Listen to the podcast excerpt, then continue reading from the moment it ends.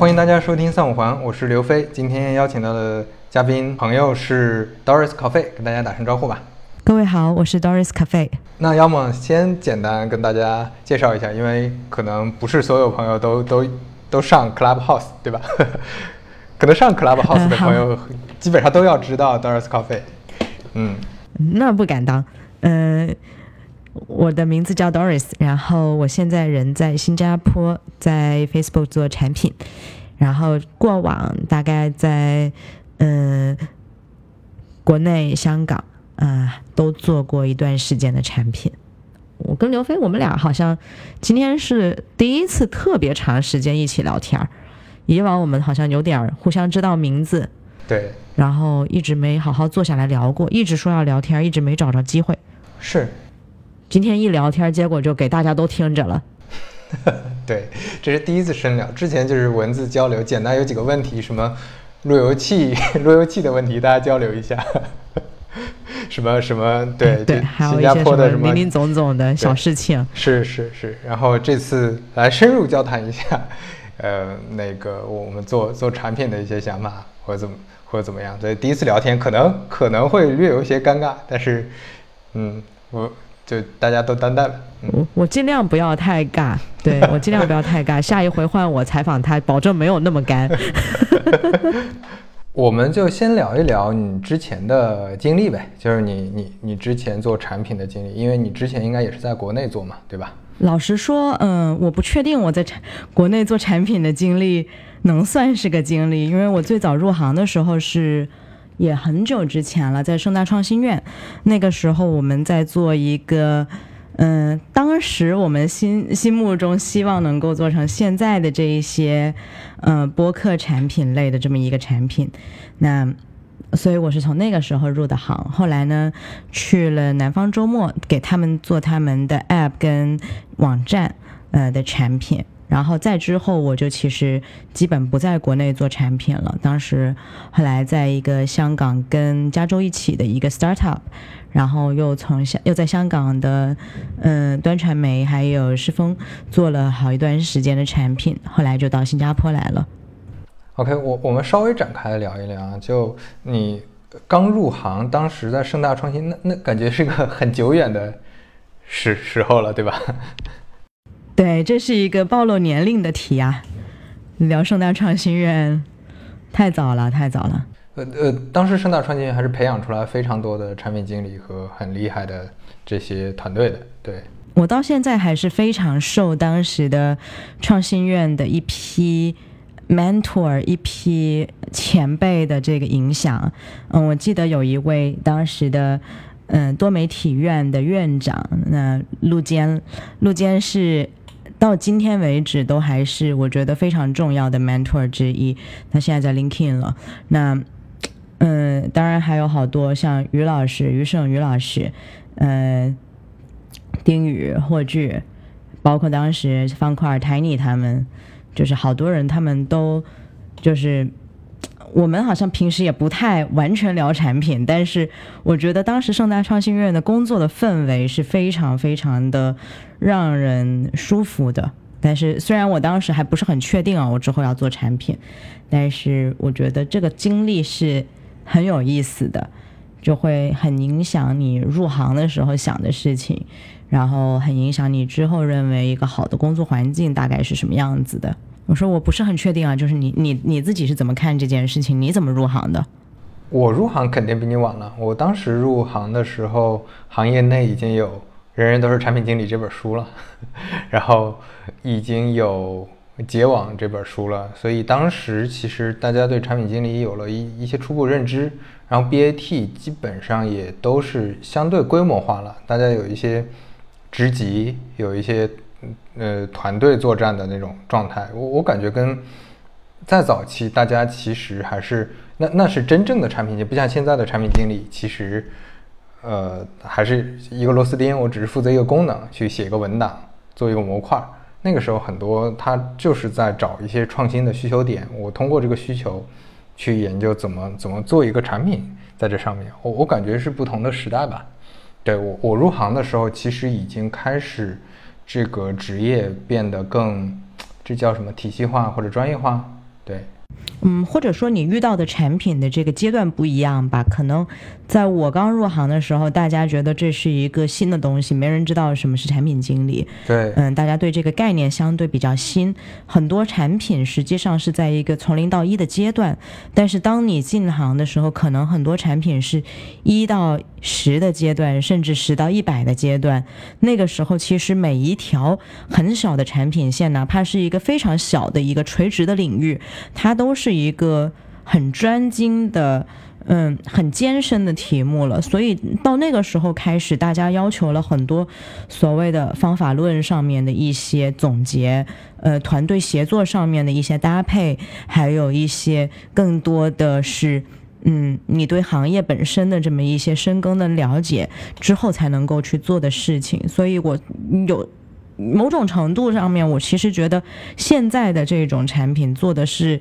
更好了，更有体系化了。当时你做的那个产品能简单展开说一下吗？是一个什么样的产品？在盛大的时候，我还是实习生，呃，我绝不敢说那是我做出来的产品。那时候我们想要做的是一个给播客的播主做的一个工具，然后呢，他可以在上面呃选择一些音乐，选择一些录音的这个呃方法，然后同时呢就会对外播出。其实是非常像现在的一些，比如说像微信听书这样的一个主播端这么一个产品，非常像。但是我觉得那个时候我们看到这个机会，其实有一点太早了。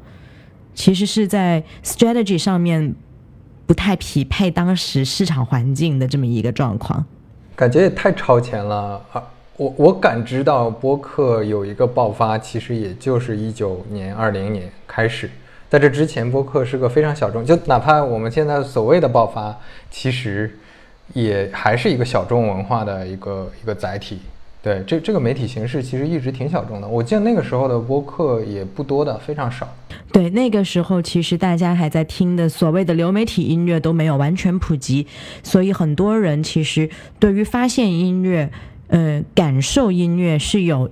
需求的这个需求其实主要来自于大家对于呃信息量的这个摄取，它的渠道还不够多，所以那个时候，嗯，我想，其实丁宇当时做 EQ 八四 FM 来说是一个蛮理想化的一个一个产品。OK，所以后来这个产品就因为可能跟市场还不是很匹配，所以后来就没有进行了，对吧？嗯，这个产品到我离开之后，大概一年左右被关停了。那那个时候好像是创新院也有一些 reorg，还是怎么回事？然后就好些产品都被关停了。那后面你在呃，在后面的这这些产品经历当中，你会觉得，就前面你提到说，你不太确定你做的是是不是产品经理，是这是为什么呀？嗯，我当时是因为这样的。当时我在实习的时候呢，其实我做的这个岗位并不是一个产品的岗位，它是更像一个运营岗。但是呢，我进去的时候，我们的这个约定是说，让我可以更贴身的去观察产品经理是怎么样工作的，然后让我了解产品经理都在做些什么。因为我当时进去的时候，之前我在主持一个，嗯，他们的设计的沙龙的活动，然后主持完了下来的时候呢，就跟丁宇还有跟。跟另外的，呃，organizer 的朋友聊天，就说起来，当时我的一个朋友说：“哎，你这种人好像蛮 demanding 的，要不别想着做媒体了，做做产品吧，其实挺好的，因为你不是也有设计的背景，然后你其实也能把话说清楚，能把想法说明白，好像还蛮适合做产品的。”我当时就说：“那什么是做产品？产品经理是什么？PM 是啥？”然后我这帮朋友就在笑，他们就说：“那你要不然就过来实个习，感受一下。”所以当时相当于是误打误撞入的行。那我一点都不觉得说那个是在真的在做产品的其中一个原因是，当你做了这么多年产品之后，回望当时在做的事情，其实很大程度上面只是去验证你的假设，验证你的这些想。呃，想到的这些需求，看看是不是真的。那他的这个验证的过程，我也并不觉得当时就验得非常好。所以从这个角度上面来说，我不觉得当时我是真的有在做产品。可能到了后续，嗯，真的开始，呃，觉得上道了，开始真的做产品了，是说，嗯，你看到自己做出去的东西有人在用，你真的看得到用户的反馈，呃，开始有那种感觉的时候，才觉得说，哦，OK，这个大概是做产品的样子了。明白。所以你你是什么时候开始有有这个感觉的？是呃是那个职业发展的哪个阶段？我大概做到，嗯，我其实做在南方周末的他们产品的时候，我大概有一点感觉，但是我当时另外一个感觉也很强烈，就是无论你在产品上面做的的好坏，实际上大家来跟不来，跟你的内容是息息相关的。今天有一封大新闻，你的流量一定会上去，或者是说你在哪一期。我们做一个，比如说《三体》的这种电子书，大家特别热爱《三体》，所以你的流量就会上去。无论你做的好坏，这个东西对于产品来说，就是你不是那个决定流量来源好坏的因素。明白。所以我当时一点儿都不觉得这个东西值得鞠躬。嗯，到了后来，我们在做一个 startup，那个 startup 在做一个耳机产品。那当时我们拿着这个耳机产品的样机去 Austin。Austin, Texas 的那个 South by Southwest 西南偏南的这个展的时候，我们在那个那个 Interaction 的展上面展出了三天，然后在三天里面，我亲手就是 demo 给大概六百多个用户，让他们去感受，然后。真的是讲的嘴都干了，但是我觉得那天是那三天是我觉得真正能感觉到说你做产品出去，大家能感受得到用户喜欢跟不喜欢的点在哪些地方，什么东西打动了他们，什么东西没有打动他们，是到那个点我才觉得比较清晰的，就是到我们做样机的时候前面。嗯，去出最早的这一批 feature，我们觉得这些东西都很重要。我们有切身的体会，认为这是听音乐非常重要的一些痛点。然后你怎么样去解决它？这些我觉得都还只是停留在我们自己的臆想当中。而等到我们真的拿着一个样机去对着真实的目标的用户群体，真正的去听到他们的反馈，看到他们脸上的那种笑容，跟感觉到他们在听这个耳机的时候发出的震撼的那种、那种赞叹的声音，我才觉得说哇，那个是很有满足感的一件事情，因为你面对的不是那种冷冰冰的数字，而是活生生的人。我是到那个时候才开始觉得说哇，这个事情很有意思，就像是，嗯，就像是你做一道菜，然后你把菜端给你的朋友吃，然后你要知道。他爱吃什么？他不爱吃什么？他为什么会觉得这道菜做得很好？是因为卖相很好，还是味道很均衡，还是正好用到了一个他非常喜欢的食材？你会了解到这件事情。那我觉得这个过程是很有意思的。明白，明白。对我感觉很多人想要做产品经理，也是也是因为能感觉到这里面的这种成就感。就我我做了一个产品，我做了一个作品，能呈现给对方，而且能。嗯，满足对方的某些需求，我能了解他们，并且最终我我感觉到我我能帮到他们，或者给他们创造了什么价值，对，这价值感是比会会会比较强的。对，而且到后来，嗯，到我上一个工作，嗯，我上一个工作你知道的，不是在 Grab 做安全的产品嘛？然后你知道做安全的产品就是真是。活生生的人，然后活生生的案例，嗯嗯嗯，那种那种感觉，当你看到说，哎呀，犯罪率直接下来的时候，你是真心能感觉到说，哎，做的这个事情还是有意义的，还是有，还是有用的。就是那种有用的程度是在于说，我记得有一次我去做用户调研，然后我们在马来西亚，马来西亚的一个用户就跟我们讲说，呃，他晚上是八点钟以后。就不再敢自己出门，嗯，因为马来西亚其实很大，然后大家都要开车，无论到哪儿几乎都要开车。但是她一个女孩子她不敢，然后她就说：“我如果到什么地方，我如果不开车出门，晚上超过八点钟，我就不知道怎么回家，我不敢坐 taxi，因为 taxi 其实也蛮危险。”嗯，然后，嗯，我就只能够是要么找父亲，要么找兄长，就是要有男性亲人陪伴的情况底下，我敢跟他们一起打车，然后赶这样回家，或者让他们开车来接我，然后回家。然后我当时就觉得，哇，这个社会环境在东南亚的八个国家里面是真的很不一样。那我从来都没有想象过一个地方是到这个地步。然后我们后来做了一些一些安全的一些设一些措施，然后做了一些一系列的产品的一些策略等等，后来让整体的这个安全的系数增加，呃，有一些安全的指标直接降下来。那我们看到这个数字的时候，我们经常就会想起来那天那个戴头巾的那个女孩子跟我们讲的这个话。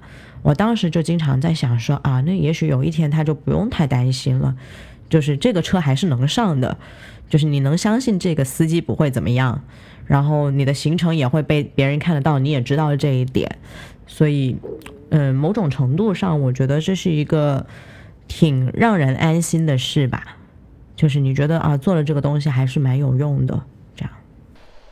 嗯，明白明白。对你说这个，我就想起来之前。我团队有一个同学特别想转岗，因为他想转岗去做安全，就是因为他觉得做安全这件事情好像会激发他非常非常足的使命感，就他觉得这个这个真的是在解决嗯人命的问题，对对。但是同时，当你遇到一个人命的案子，或者是呃比较糟糕的案子的时候，你也会心揪的要死，然后呃需要去 firefighting，或者是突然间就。嗯，临时的去加急的去做一些研究啊，做一些呃调研或者调查，这种时候也会比较多，所以其实某种程度上也是一个 trade off 吧，就是会有一些代价。嗯，对，那我们就因因为你刚才也提到你呃上家是在 Grab，那个时候就已经到新加坡了，对吧？对。对，那我们就进进入今天的主题。其实更多的还是想聊一聊新加坡的呃工作和生活、做产品各方面的体验。对，那我我我们就先从第一个问题开始聊，就是你为什么选择去新加坡呢？嗯，我觉得你这个问题很有意思。我反问你一个问题哈，为什么突然间你会想到要专门来聊一聊新加坡呢？因为今年。呃，不是今年吧？就这两年，发现很多朋友开始开始在去新加坡了。对，这个去新加坡做产品了，就很多做产品的朋友，对，开始关注新加坡。对，你是说身边的朋友吗？就是对到新加坡来做产品的朋友。嗯嗯。通常他们都到什么样的公司去呢？我我想想，类似比如说电商的公司，做这种东南亚业务，还有一些呃小的创业公司。对他们跟着创业团队一起过去，有很多，对，嗯，很有意思。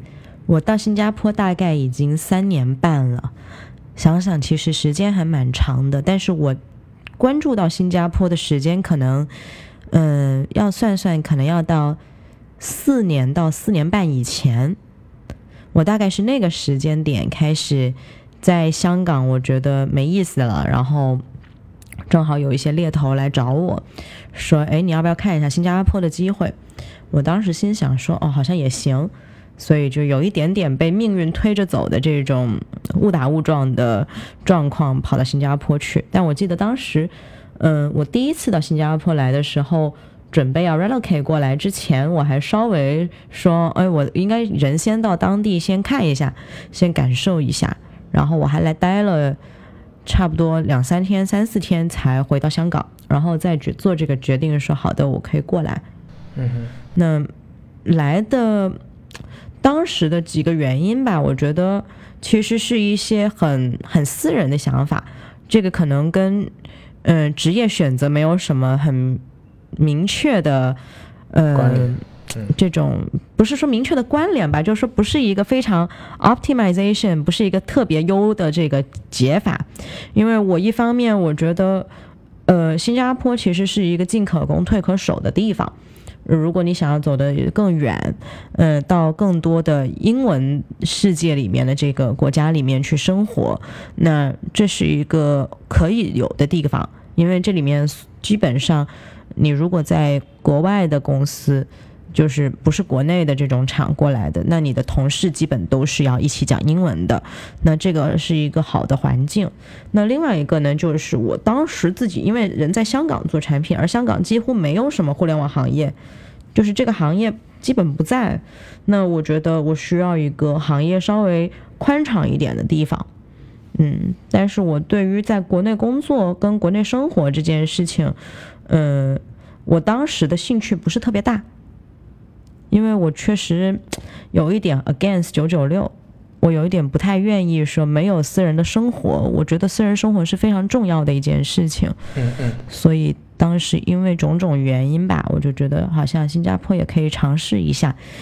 确实没想到的是，一待就待了这么久。我当时从香港走了之后到新加坡来的时候，很多朋友就跟我说，在香港的朋友说：“哎呀，你这个性子，新加坡这种不毛之地，然后。”感觉也好像没有什么文化活动，你会闷死，你会憋死吧？可能一年受不了，又得回香港。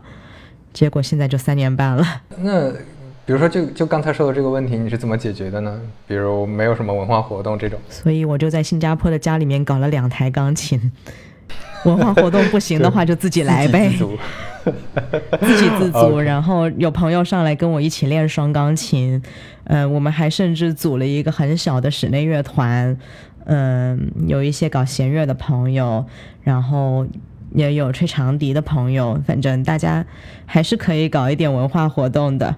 嗯，展览不是太多，然后音乐会也不是太多，但是一旦有，那好像还都过得去。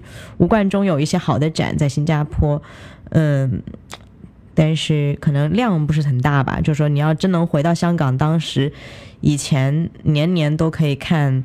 这个拍卖展或者是看阿巴索的这种日子就不再有了，而且是疫情一来就更加不再有了。呃，你前面提到你想到英文环境工作，对吧？你的职业发展还是想长期，嗯，比如说你之前是想过在新加坡过渡，后面到美国去或者怎么样吗？我没想过，老实说我没想过。嗯，而且老实说，我觉得在。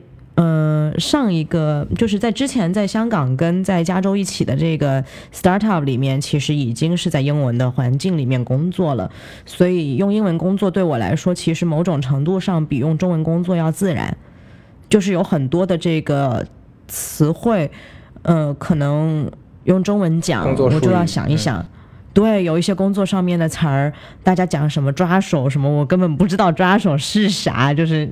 我我是确实觉得有一些术语有时候可能接不上，而且我对于是不是会一直就是一直九九六这件事情是非常担心的。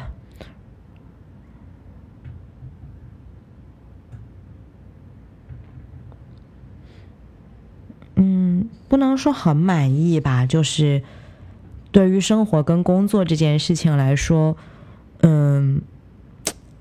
人的欲望总是无止境的，你很难说啊，就突然很满意了或者怎么样。但我确实觉得很，嗯，很满足现在的状况。就是我觉得，首先能够有自己的生活，然后有像样的工作，那就是有一份正当职业，你可以在正当职业里面养活自己，养活兴趣爱好，就非常的高兴了。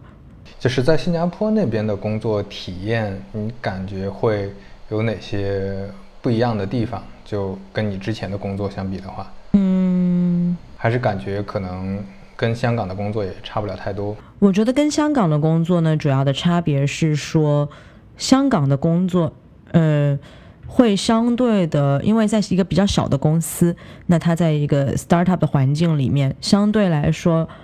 我们有的这个话语权会更更大一点，会呃更能够直接决定说做什么事情，你更能够拍板。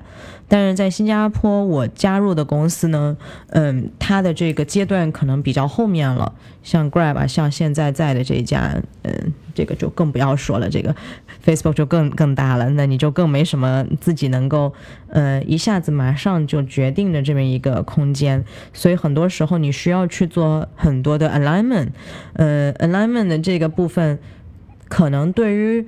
很多在国内大厂里面工作的同学朋友来说，其实也是很像的。所以我觉得，与其说是地域的差别，不如说是公司大小、规模跟你所在的这个产品的阶段，还是这个问题，就是阶段在什么样的情况下，你的团队的大小在什么样的情况底下，你所需要面对的环境，大概也就是那一些。那。你要是说非要讲什么样很明显不一样的地方，可能是在，呃，你的同事所处于的这个文化氛围当中会有一些差异，因为在中国的公司里面，基本上你不太会遇到各国的同学，你只需要考虑各地来的同学，你的差异可能就是最远新新。呃，黑龙江到这个海南的差异，那我们现在会遇到的差异，可能是说你会面对全世界各地的朋友、各地的这些同事，嗯，有不同的文化、不同的种族、不同的甚至宗教信仰。那在行事的过程当中，确实会需要做很多，呃，有意识的一些尊重他们的这个做法。但是，一旦你一开始对于这件事情是视之理所当然的，那我不觉得这有一个多大的差别。因为地图炮这件事情，对于无论是广东人要吃福建人，还是中国人要吃别的哪里人，这件事情，我觉得是放之四海皆准的。所以，你你觉得这个对你刚开始融入工作环境难度大吗？我没有什么融入不融入的事情，因为我。在香港的这个当时的 startup 的环境其实已经是那样了，就是我对于工作环境当中有不同文化背景的同事是很高兴的，就是我很乐意有他们在，我觉得这是很棒的一件事情。比如说我们到印尼去做用户访谈的时候，那正好就有一些会讲巴哈萨。呃，Indonesian 的朋友，那他会讲当地语言，我们就会很仰仗他，让他来处理很多这些事。那像我们到北京去出差，然后跟其他的一些同业去探访的时候，那我的同事也会反过来依赖我。那我觉得这是很棒的一件事情。嗯嗯嗯嗯，所以其实某种程度上，我觉得也有可能是我很有意识的去希望自己能够处在一个。文化上面相对多元的地方，明白，就是你你自己的个人呃个人喜好吧，就其实是挺挺能接受这个的。就是我的喜好其实是更偏向这样的一个环境，这会让我觉得很自在。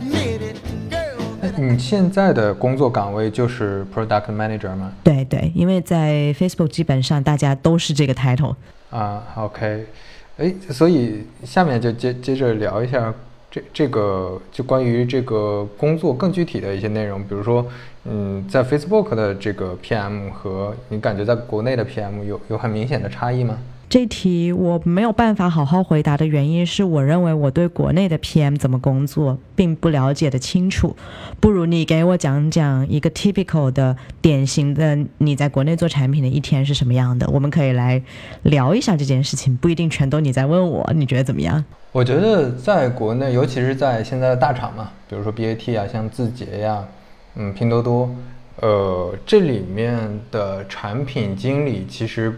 是整个生产，就是你是一个整个工业化生产过程当中的一个环节嘛。那在不同的公司，因为不同的产品类型，可能你在的这个环节不一样，就但是都都一样的一个点是，它都是呃研发部门的上游，就他会把写好的功能文档、写好的一些需求文档交给呃研发部门，交给程序员工程师。啊，但是上游就不太一样，比如说可能在像很多用户驱动或者体验驱动的产品上，比如说在抖音或者在微信，他们的核心功能的这个模块的产品经理，他们自己就是需求的发起方。但是在很多现在因为呃国内像 O2O 啊，像电商啊，很多商业化的产品上面，其实发起方往往都是运营，所以。对于产品部门来说，产品经理来说，他们还有一个上上游叫运营，或者叫市场。那这个部门他们会提各种各样的需求，可能他们在提需求的时候，大部分策略已经决定了。最后产品经理去决策的更多的是依赖他这个策略。比如说我这个策略，像像你之前在 Grab，可能我之前在滴滴，我们这个比较相似。比如说在滴滴，就可能运营他会出很多营销的策略活动，啊，一些补贴的策略。那交给产品，产品参与，帮他把这个策略看怎么用产品化的方式解决掉，然后写文档，然后交给研发，大概是这么一个状况。嗯嗯，所以在这里面过程当中，研发有多少的这个话语权呢？这个是跟公司文化嗯比较相关，但是我的观察是，国内看起来研发的话语权还是整体比较小的。对，嗯，在我觉得这个是一个高一点，嗯。这个是我觉得比较不一样的地方，就是，嗯，呃，从你刚刚讲的基本是 to C 这一端的这个产品，就是说你如果是做基础功能的话，基本上你的需求或者是你你想要做的这件事儿吧。就是这个这个事儿应该长什么样子，应该是一个怎么样的一件一件事情。它如果做得好，应该是好成什么样子，这个应该是产品来定。呃，这个没有什么问题，因为这个比较像是一个从零到一的过程。那一开始东西都是产品定，然后后面你可能就是看数据。看数据说话了，或者是说让运营去看各国的状况或者各地的状况、各个市场的情况。嗯，对于国内的这个产品的情况来说，可能就是各个不同类型的用户分层，或者是用户群体的画像，呃，针对不同的画像来做一些调整。那我觉得这个东西在基础的方法论上面，大家遵循的原则是非常相似的。那可能唯一不一样的地方呢，就是在整个，呃。团队的协作当中，产品这么一个角色是处于一个什么样的位置？它在团队当中起到的作用，还有它跟哪些利益相关方打交道？我觉得这个地方是我还蛮好奇的。比如说你在滴滴的时候，你跟运营打交道，嗯，你跟法务打交道吗？打交道。你跟嗯。都都有的吧，就是我们可以来数一数，看看是不是很像啊。比如说你跟运营，嗯，你跟各地的运营，对我们来说可能当时就是各国的运营，然后法务，然后呃，data privacy，就数据隐私这方面的这些这些专员有吧？你们也是？对，滴滴叫信息安全，嗯嗯，对，呃，信息安全。不一样，我们的那个信息安全是有这种用户的那块，对对对，用户的那一块，信息安全是你对公司的这一块，这不一样。对对对，呃，security 这个这个部分是不一样的，对。然后呃，你可能还会有一些风控，然后你会有一些呃，还有什么风控，然后客服、运营、司机端的那边的一些，有的时候可能还有财务，对吧？对，嗯，呃，财务我可以不理，我没有跟财务一起的。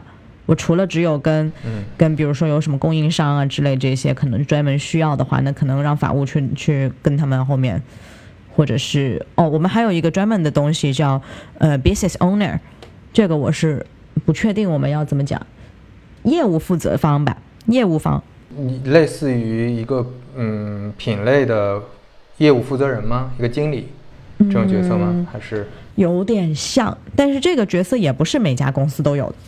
这个这个角色可能是一个比较 grab 的一个事情，然后你有各种的这个工程师，然后这里面呃是工程师、设计师，呃专门写文案的文案设计师，然后文案所有的文案需要有翻译，所以呃文案设计师还是一个整个团队，你要跟这个团队打交道。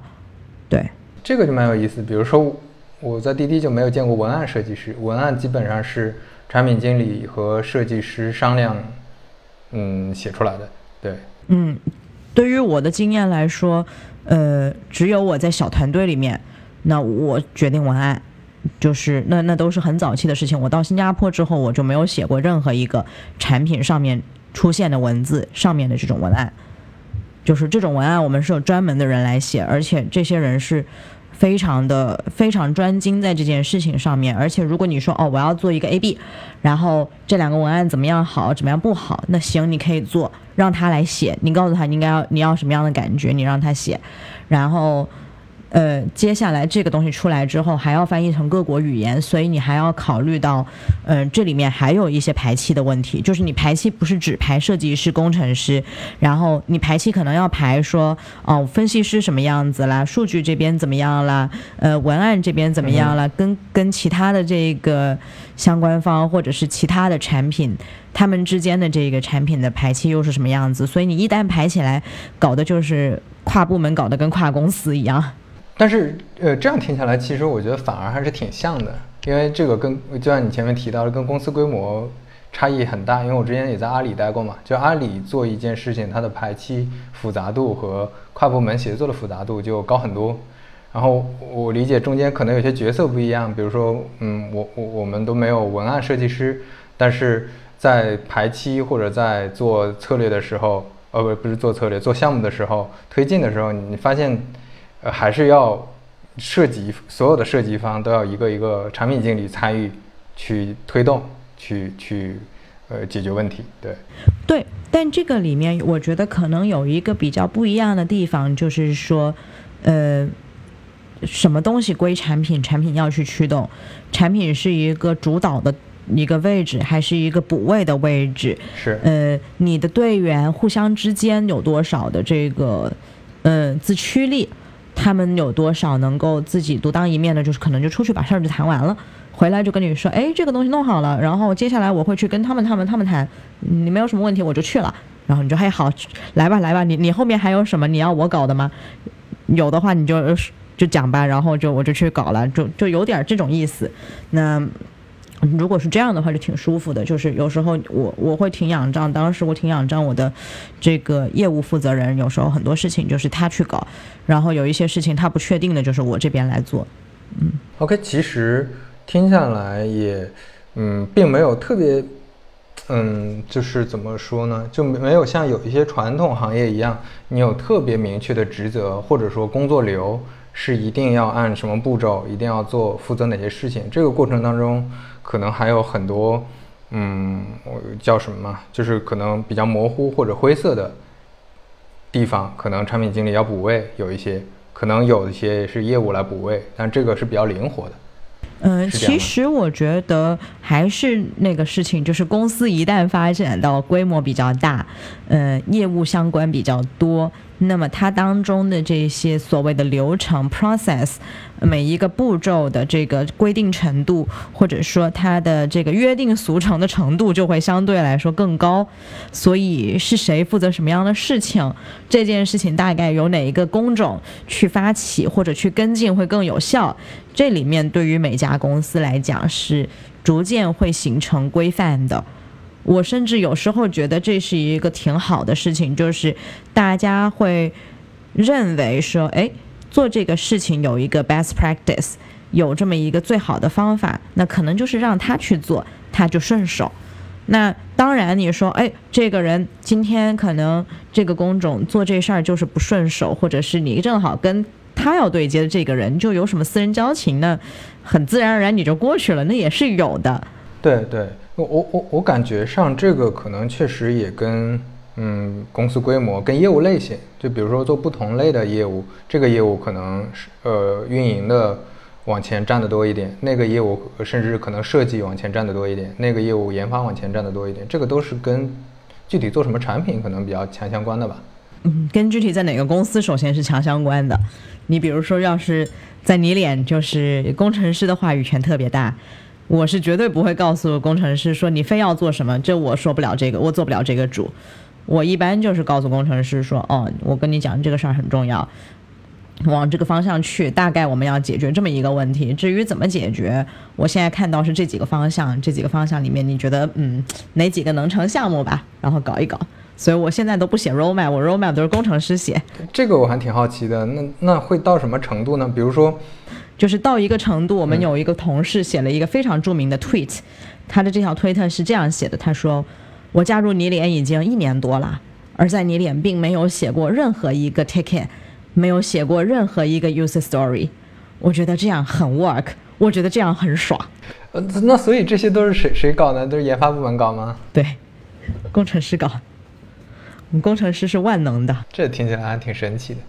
诶，嗯，在在不同的公司文化，工程师文化确实不一样。国内的有些公司，比如百度和阿里，工程师其实还是挺强势的，就是他们不会像你刚才描述的一样，我听下来是他们。把一些活儿都干了，他们不会这样，但是他们会有一票否决权，就他们的老板会会在这里面，就在一个业务里面有这种否决权。就比如说你评审会有一个评审会，这个评审会上，呃，研发部门觉得你这个需求我我不认同，我觉得你讲的这个用户需求不合理，或者我觉得你你说的这个项目收益我不认同，那他就可以不做。对他，他是他是用这样一种方式来介入介入这个话语权的。嗯，这也蛮有意思的，就是我觉得这个跟每家公司它是怎么样去做呃最后的这种评级或者说评审很有关系。就是哎，你你不是在阿里待过吗？你们的三点二五是怎么样评出来的？你们绩效怎么评？主要看啥？老板评啊，老板评。老板评，那老板根据什么评？基本上是根据项目成果，就是 KPI。那你们项那个项目成果是看啥？看数字？绝大部分吧，绝大部分还是看数字，因为本身阿里做，就我在电商部门，那电商部门它大部分嗯都是有数字的，嗯，它是交易嘛。然后就是开头的时候赌数字，结果的时候看数字，能能不能赌对，能不能做到这么大，对吧？那就大家差不多嘛。对对，大家都差不多是这样的，只不过是说，嗯，你去做产品的时候，你是直接告诉他说，好，这个产这个东西就这么做，这么做我给你算出来就能做到这么大，你信不信？你信我往前走，你不信我，咱们咱们就再再挑一条别的路子。那另外一个方法就是说我告诉你要能够做到，我我我告诉你说能够做这个方向，这个方向嘛，这个地方深挖一段可能就有这么大，然后。至于最后只是说那个方法出来的这个这个杠杆是往哪儿翘，是是多长的杠杆，让谁决定这么一件事儿？所以我觉得其实差别不大。在 Facebook 也是，呃，嗯，类似的可能定定规划、定绩效，呃，定规划就跟绩效挂钩了，就你定的这个目标，到时候就大家也是看数，来看你的完成度吗？嗯，我现在的理解是这样，但是我确实刚来，也没有办法代表他说啥。然后以上的言论仅代表个人想法，并不代表公司意见。那那 Grab 呢？Grab 也是这样吗？Grab 是看数字的，就是明显的看，我们叫看 impact，就是你的影响力啊，你的数字是什么样子，你前面赌多少，你后面能不能出来？要是不能出来，为什么不能出来？你要能做成了，是怎么做成的？就是所有的东西有非常明显的这个，呃，McKinsey 的痕迹，因为 Grab 里面 McKinsey 的人非常多，然后做事情很多东西都是有相关的这个模板的，它的这个呃结构的东西，就是让你做事情有结构这件事儿，我觉得是，嗯，我学到蛮多的，嗯，但是我在那儿确实要写要写这个 ticket，我要写呃呃 user story 这种东西还是要写的。这个还是逃不掉的，嗯。你你说的 take it 就是需求文档吗？呃，需求文档是说，呃，通常你看这个地方来了吧，就是你说写写文档，然后这个东西叫啥？这种这种词完了来了，呃，需要需要努力一下。嗯，国内大家写 P R D 嘛，对不对？但是 P R D，嗯，通常一不小心你们就写很大。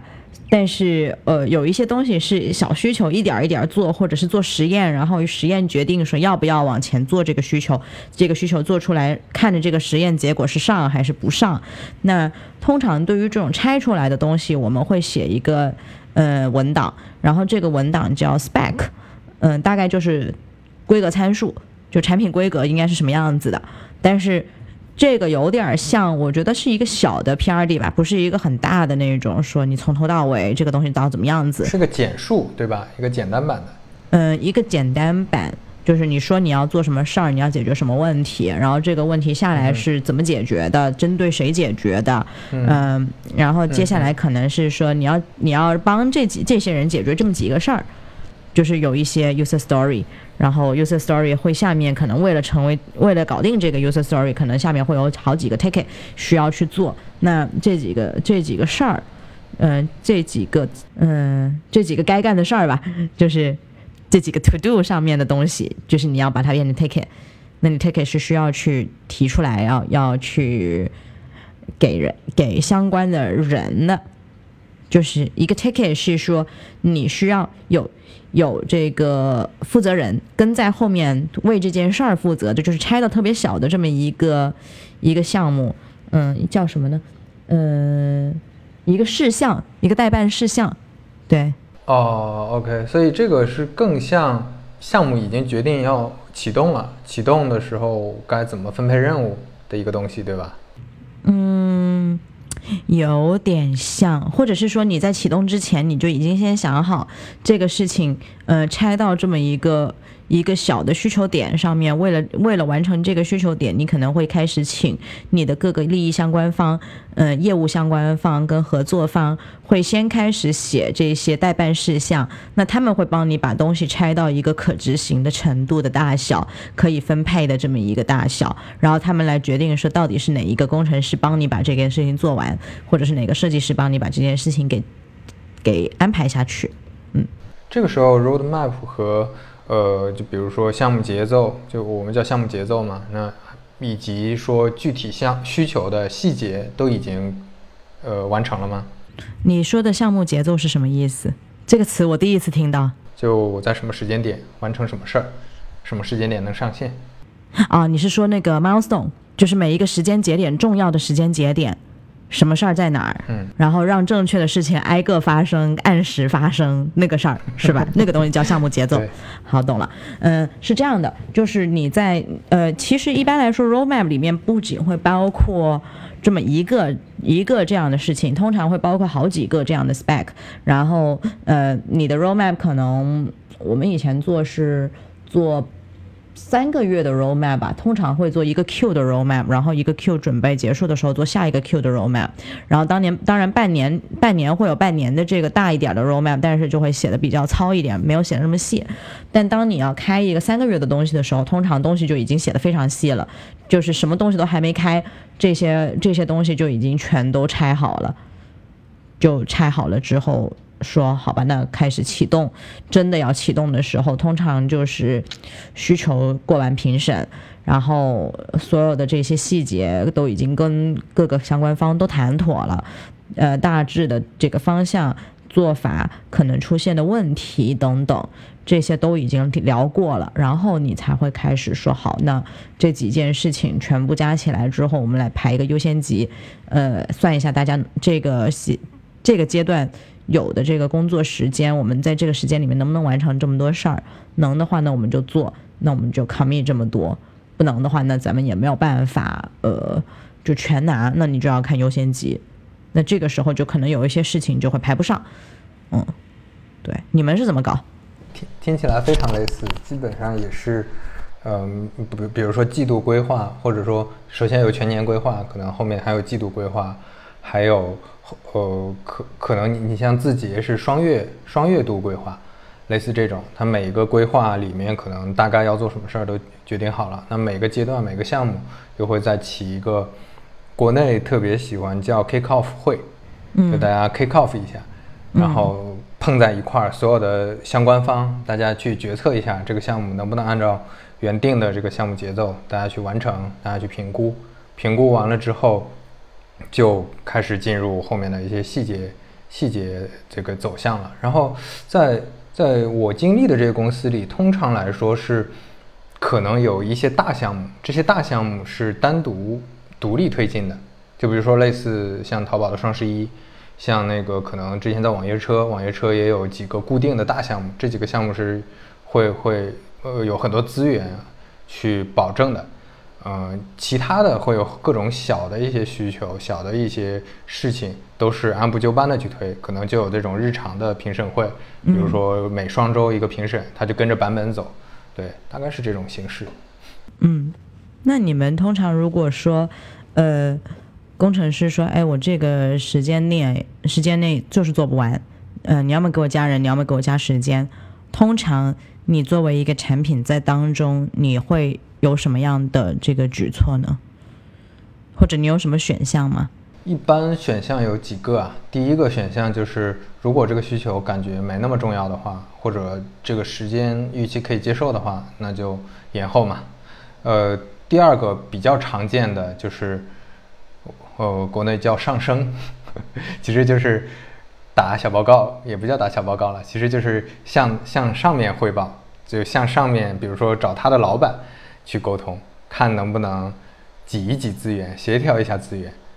就是产品经理，首先一线的产品经理要要先做好这件事情，然后如果这个也做不到，比如说这个项目特别重要。然后它的上线时间跟现在研发部门提供的这个时间差别非常大，而且要挪这些资源，可能影响到的项目非常多，影响面非常大。那这个时候可能就要非常高级的，就是呃要要要往上升，升到比较高的那个程度，可能就是各方的老板，甚至老板的老板，大家再去碰。这第三个选项就进入了官僚的这种这种这种，基本上都是一个一个。大家反复去协调，去做项目，去去做沟通的这么一个状态。了解。对，这个时候一线产品经理其实已经起不到什么作用了，它的主要作用就是拉会和找老板。呃，还还有一个小，还有一个选项就是，如果非常理想的话，呃，产品经理和研发能商量出来一个低成本的解决方案，那这样最好。或者说，呃，产品经理设计的这个方案是很完美的、很理想化的一个方案，但是这个。呃，还有一个相对折中的方案，可以满足时间预期，那可能也能跟研发一起商量出来，把这个搞定，这样也 OK。OK，嗯，就是你们哎有加人的方案吗？加人其实是第二个选项，因为你加人就一定会从别的项目 那个那个减人，那从哪个项目减人，这个就就就又进入了那个你需要沟通和协作协调的这个这个这样一个状态。招人呢？我反正没有见过通过招人能解决的，因为招人周期一般拉的会非常长，长而且不确定性特别高。所以要么是调人做，但是基本不会专门招人做，除非说你有一个特别长期的事儿。对，就特别长期、特别大的事儿，那就专门为这个项目招人是 OK 的。那我觉得这个东西跟跟全世界都差不多。嗯，公司大到一定程度之后，你能做的事情其实也都是差不多是这些。所以这个还是跟地域没有特别大关系的。嗯，OK。那平时用的工工具呢？这个我也挺好奇的。平时比如说大家用来写写文档的工具，就写你刚才提到，比如 Take It 啊，或者其他的一些文档的工具啊。平时大家沟通的 IM 工具一般都是什么样的？嗯，别家公司不知道。呃，Grab 用的 IM 工具是。当时以前曾经有一度用过 Work Workplace Chat，就是 Facebook 出的这一套这一套，然后后来还是所有人挪到了这个 Slack，然后呃非常流行的在这边的一个配置就是 Slack 加上 Google 全家桶，就是 Google Doc 全家桶非常好用，哎，真是够吹一辈子，太好用了。他们的这个嗯 Slides，然后他们的 Doc。嗯，他们的 spreadsheet 这一大套，就所有东西都在线上，嗯，基本你不会见到什么线下文档。然后，呃，设计呢，通常要么是用这个 Sketch，然后上 Zeppelin，呃，或者是呃，像 Facebook 用的是 Figma。然后，呃，我们还会再有一些其他的一些东西，比如说，嗯，大家开会用 Zoom，然后。呃，你脸自己家有一些别的这个其他的这些工具，然后约会议通常是 Google Calendar，然后 Facebook 好像哦不是那个呃，Grab 还用了另外一套专门来做 ticketing，还有做呃 Wiki 的是 Conference，就是 Conference 加上 Jira 这一套，这一套其实是蛮是蛮呃普世的，就是非常多公司都是用 Jira。呃，我好像已经经历过大概好几个不同的公司，甚至还以前帮一些 startup 公司设了他们的 Jira 跟跟 Conference，就是整个怎么样怎么样分出来啊，不同的团队啊，怎么样去拆啊，什么这种，这个这套还是蛮蛮常用的。那你脸当然这种东西都是自己家做的了，这个。公司大了，大到一定程度，这全是自己内部，什么都是自己内部做的。然后，然后做的这些插件无比好用，就是好用到啊，我我我不知道如何形容它，太好用了。嗯，其实我觉得这个地方是可以跟大家解释解释为什么线上比线下要好用的，就是当你意识到你再也不用担心你没有按保存键，你的东西会不见。的时候，你就会觉得哇，这太爽了。还有一个情况是，呃，现在疫情期间啊，这样说有点过分，但是你一旦能够在飞机上面处理事情，那东西都在线上，你会很安心。你会觉得说，呃，反正我下了飞机，或者现在有的时候你在飞机上面也都能连上 WiFi，那。就算你在跨国的航班上面，你也不需要担心。然后这这个设备没电了，你就在下一个设备上面用，问题都不大。反正你在哪儿都可以用。而且这些呃线上的这些工具通常都有 offline 的模式，你也可以在 offline 的模式上面把东西读取下来之后，你要做展示也可以，你要做准备也可以，你要去读写都问题不大。那一旦你有了这个东西之后，你也不会担心说一旦你什么地方设备漏在哪儿了，你下一个地方就没有东西可以用，你也都不用担心。你只要再拿一个设备把你自己的账号登进去，就都有了。对，我记得你在职人社好像分享过一个远程协作的，呃，一个讲座，对吧？回头我把这个讲座贴到 show notes，大家也去听一听。哎呦天呐，见笑了！我觉得远程协作也是一个很有意思的话题，就是说，呃，一旦你的这个同事可能都处于不同的国家的时候，那么，呃，一旦跟时间、跟时区去做不同的这个，嗯，沟通，那有的时候异步沟通跟同步沟通，开会还是写文档，呃，而且还有的情况就是我最近发现的一件事情啊，就是说你文档写得好。是真的，确实传播的比较远，而且比较的规模化，比较 scalable。你不用担心说你每件事情都得一对一的再去聊一遍，或者再开一个特别大的会，你也不一定他们能够记住多少。所以到最后成文档还是很重要的。我最近也在非常认真的，就是尽量的精进这一点。我应该要在写文档这件事情上面多下苦功。异步的沟通如果能做好了，真的能节省非常多的时间。对我常常以前讲这个事儿，就是说你跟一个呃在地球另一端的这个同同伴一起干活，就是你醒过来的时候，他给你交作业，然后他去睡觉，然后你写作业，你写完了之后他醒了，你给他交作业，他开始看你的作业，然后你去睡觉，一天就当两天在用，你们两个加起来就跨跨越整个二十四小时。这这种这种工作状态也挺有趣的，因为我在滴滴呃国际化有很多朋友。他们就是基本上处于这个状态，因为滴滴在南美有很多业务嘛，挺有意思。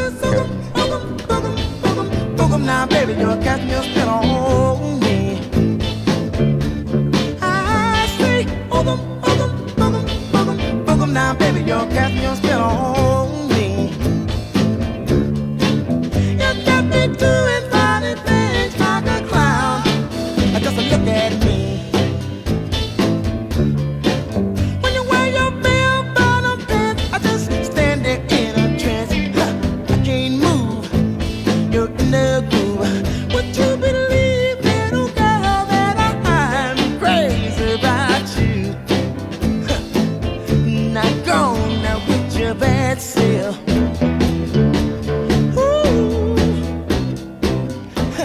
得在新加坡的生活是跟国内的节奏非常像，非常像广州的节奏。它比较慢，它确实比香港要慢出来许多。然后整体的生活氛围上面，大家非常的友善，社会的这个氛围非常的安全，然后友善到一定程度。比如说，呃，我有朋友在公交车上面掉了钱包。是能找回来的，在吃饭的这个餐馆里面掉了公司的电脑，打电话回去是能找回来的。这是一个极其安全并且人心很好的城市，所以某种程度上，我非常的希望任何想要来这个城市的朋友，都来了之后都非常的有文明、讲礼貌。OK，你会感觉大家都是还是素质很高的一些人，对吗？我常常被这里的人感动到。呃，我不知道你知不知道这个事儿，但是很多可能知道我的网友是知道这事儿的。就是我加入这个当时 Grab 的安全团队的原因，是因为我自己当时在那上面发生过一个交通事故，就是挺严重的，进了医院，第二天还上了报纸这种级别的事故。但是我当时记得下来的时候。呃，路人好多路人来帮忙，然后叫救护车的、安排情况的、安慰我的、检查说，呃，就是提醒我说你要在旁边等，一定要把你的伤痛、你的体验一定要跟医生讲，千万不要担心什么什么，所有这些就是一路上面好多人帮忙，包括到后来找专门的医生，然后找律师什么的都是。都是这边这些，就是你刚去没什么朋友的情况底下交到的新朋友，甚至是路人，甚至是旁边的这个司机告诉你的这些信息。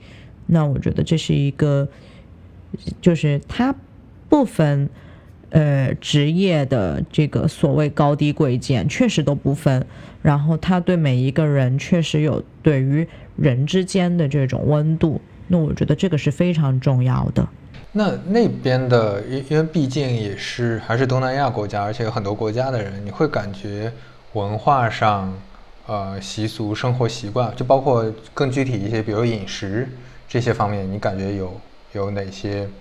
嗯，你你觉得是容易接受，还是说，呃，你需要适应，还是怎么样？饮食，我觉得这是大家的自由度，就是你爱吃啥就吃啥。呃，有一个特别我觉得特别好的东西就是。这里，呃，所谓的聚餐，大家都会很努力的去找一些，呃，所有人都能吃的东西。所以就是说，社会社会氛围上面，呃，你能够有的这个食物选择足够多，而你在工作场合需要去吃饭的时候，你有的这个自由程度也足够多。嗯嗯。想问一个很很有意思的话题，就是那边听说新加坡那边的，呃，会有 ching。呃，Singlish，就是新加坡人讲的英语，都是一些很很很有意思的一种混搭，有粤语，有汉语，有英语，对，是的啊，Singlish 是一个长期长期可以讲很久的话题。你比如说，can 可以引导所有类型的问句，然后 can 后面加上所有的这个粤语里边的语助词，能够表达一切情绪，比如说。can 咩就是能吗？就是咩就是粤语的妈？然后 can 咩就是能吗？can can 就是能能一定能保证能。然后 can can 还有这个对，有 can can 就是确定能够。然后呃，他们有时候还会问 can 吗？就是对，就是就是汉语的妈放在 can 的后面，能够表表示他想要表示的东西。然后还有比如说别人问你。这个事情如何如何，然后你说好，很多人他就不会说 OK 或者 Got it 或者 I'll be on it，他是说 Can，一个 Can 就代表了千言万语。然后，然后还有他们的，对，非常常见，而且他们所有的这个，呃，我当时也是总结过，我说所有的这些多音节的英文单词只有一个。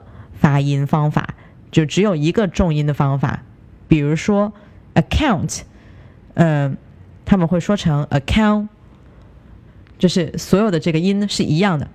呃，我试图在琴上面找这两个音，但是失败了。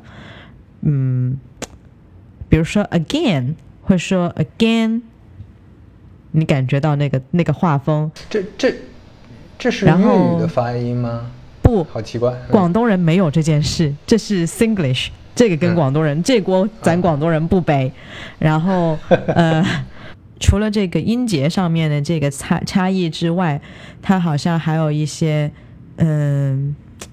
蛮有意思的东西，就是它能够把闽南语的这些食物全部都写成英文。也就是说，如果你是一个懂闽南语、懂潮汕话或者是福建话的人，那么你看到某一些标牌，你有时候可能刚来，你会不知道它上面写什么，但是一旦你把它念出来，你就认识了。比如说“怪雕”，就是果条。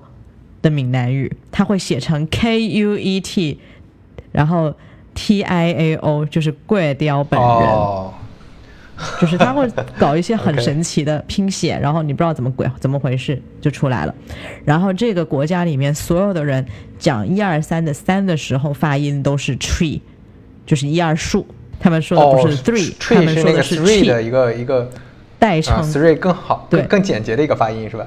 我不知道，反正我来了之后，我对这件事情有了新的理解，就是他们说的数通常说的是三。我前几天听一个脱口秀，他他呃那个在新加坡待过，他就讲说，新加坡人真真的是经常汉语、粤语、英语各种各种语言混在一块儿说，比如说要咖啡就 ca cafe cafe cafe latte 修汤。对，就是经常这他是他那个是他在新加坡专门点咖啡的有一套术语，就是他是这样的，他说 copy 就是 K O P I，呃，就是对 copy 就是咖啡，然后呢，呃，copy O 就是黑咖啡，O 就是呃闽南语的黑的意思，就是咖啡乌乌黑的乌啊。啊，就 copy O 就是黑咖啡，然后呢，呃，哎，等下 copy O 是黑咖啡加了。加了糖，加了糖，然后 coffee 烤送，烤送就是啥都不加，就真的黑咖啡。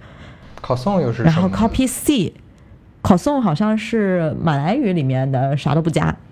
然后，然后 coffee 呃 coffee C 是加奶，嗯，然后 coffee 小歹这个小歹的意思，小歹是粤语里面的手底小歹这个音。转过来的一个发音发不准，结果所有人都发成了 sudai，sudai 的意思就是少底，少底的意思就是少糖，就是糖是它里面加的第一个东西嘛，就是少底，就是少糖，所以就搞出一大一大群这个延续的叫法。所以大家去点咖啡都要都要说这个吗？呃，点这种小小贩里面的咖啡是要这样说的，点星巴克什么之类是不需要的。但是星巴克的价格跟他们的价格是七倍的差别，所以很多人还是去喝 coffee。而不是专门去星巴克喝咖啡，哦，所所以其实 coffee 已经变成了小贩这种咖啡的代代代名词了，类似。对，对的，对的。我不知道你对新加坡了解多不多，就很多新加坡人是不做饭的，就是他们吃饭都是在像国民饭堂的这种小贩中心去吃的。然后小贩中心通常就会有卖果汁的地方啦，卖咖啡的地方啦，呃。然后有这个，比如说卖鸡饭的，或者是卖各地的这些食物的这种小摊贩，嗯，然后可能新加坡人很多人就是一年到头都是在这些地方吃，或者是有时候到餐馆吃，所以，呃，自己在家做饭的人其实不多。所以你会在家做饭吗？我做饭，我是一个卡路里社交的这种，就是被被手艺耽误的这个美食博主。我经常说我。最近疫情期间胖了这几斤都是被自己耽误出来的，因为做出来的饭菜没别人吃，只能自己吃。大家也不会点外卖，对吧？点外卖点的可多了，就是 Grab 外卖是吧？这边的外卖非常发达，Grab 的，然后还有 Food Panda，还有各种零星的小的外卖的平台非常多，外卖兴旺发达。嗯，那最后最后一个小问题吧，就你。嗯，如果有对新加坡感兴趣的朋友，你会有什么建议吗？嗯，如果有对新加坡感兴趣的朋友，嗯，我觉得可以来加我，没有关系。然后这个这个建议很好，对，OK，这个可以来加我，没有关系。我我的微信是反正公开的，大家都知道，直接照着这个。ID 直接发过来就可以找到。那另一个方面是，我觉得，嗯，我很想鼓励那些想要工作和生活平衡的同伴来新加坡。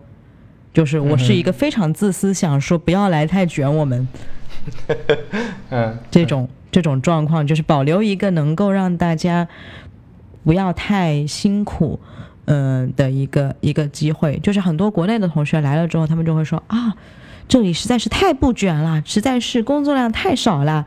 但是我有时候同时会觉得，如果你从另一个角度来看，嗯。是不是其实大家在国内的时候，嗯，少了考量很多生活的因素呢？嗯，是不是真的花了太长的时间在业内工作呢？那其实如果你只是为了要有一个生活就跑到新加坡来，也许大家三五环的这个影响力很远啊，所以我觉得可以在这里多说这句话。呃，也许很多业内的朋友一起来努力。可能有一天，在国内大家也就可以摆脱这种状况，嗯嗯嗯，也就可以拥有更多的自由度和价值观的多元性，不需要大家都一定要秉承一种所有人一定要努力往前冲，每一个人都要零零七，每一个人都要九九六的这种这种氛围。就是你愿意九九六，当然没有问题，但是。给一些不愿意的人留有空间，我觉得这个是很棒的一件事情。那如果你只是把新加坡当成是一个呃逃避的一个出口的话，未必你会过得很高兴，因为毕竟很多人到新加坡来的时候，他一上来没有朋友，所有的社会关系打碎重建，这不是一个特别容易的事情，所以要慎重。啊，突然感觉主题升华了。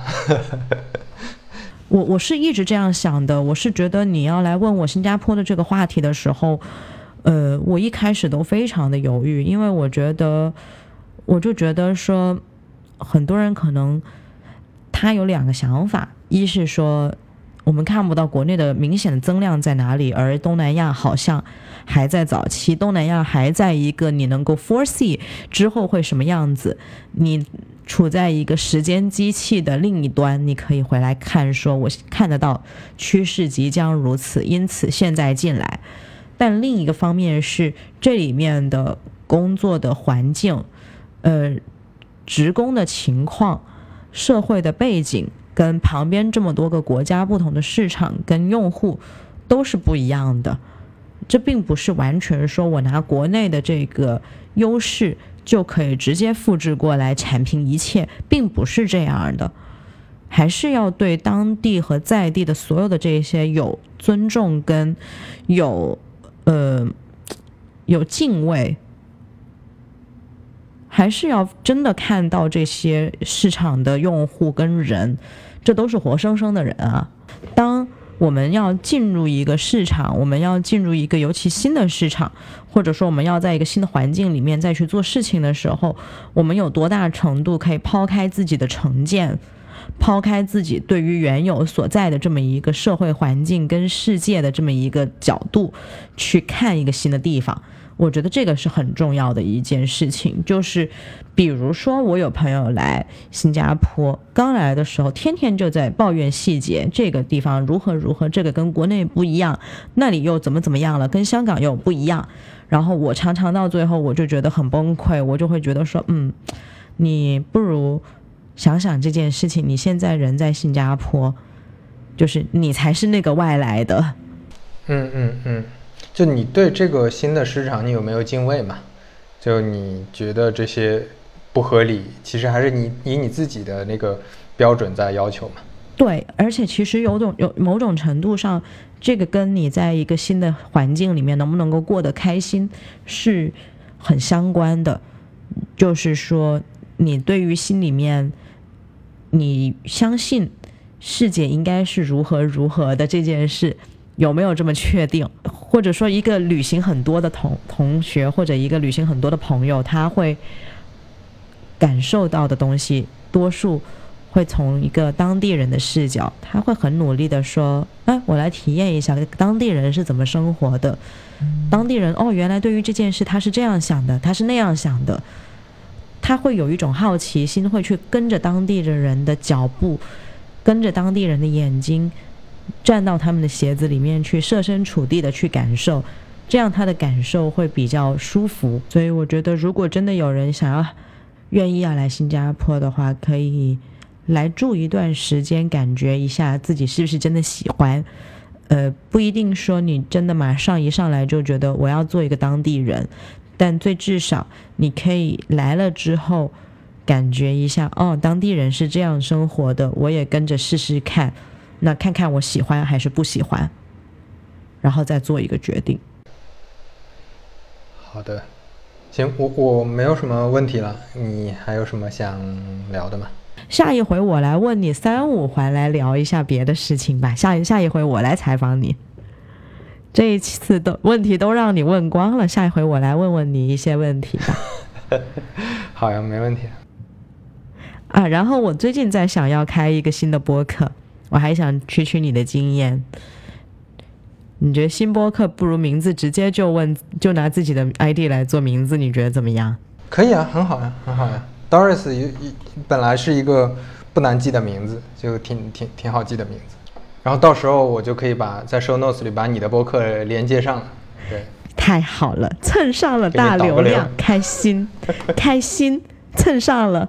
开心，OK，那我们今天就先聊到这儿。非常感谢 Doris 的分享，那大家拜拜。谢谢各位，谢谢刘飞，各位拜拜。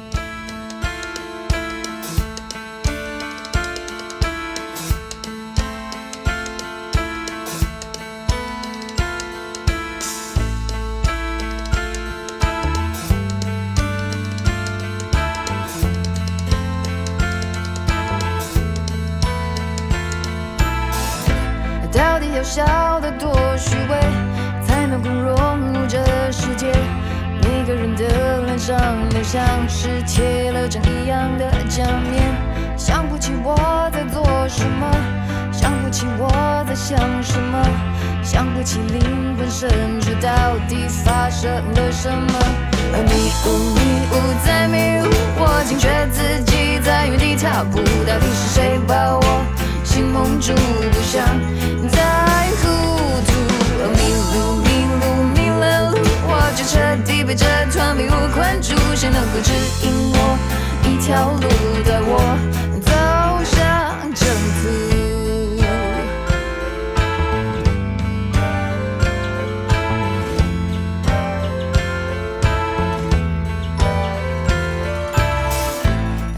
出融入的态度，空气里充斥着虚无，说什么都掩饰不了我这局外人的局促，想不通自己怎么了。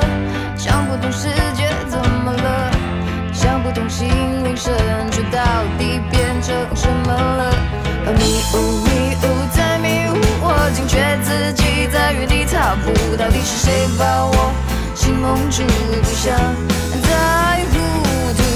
迷路迷路迷了路，我就彻底被这团迷雾困住，谁能够指引我一条路走上正途？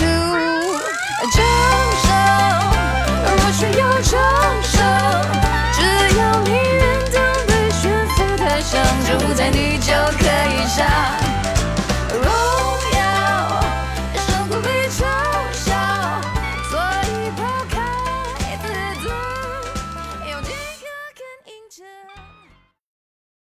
欢迎在小宇宙、喜马拉雅、网易云音乐、苹果播客等各大音频平台订阅收听三五环。如果你喜欢三五环的话，也欢迎在苹果播客留下你宝贵的五星好评，感谢感谢，我们下期再见。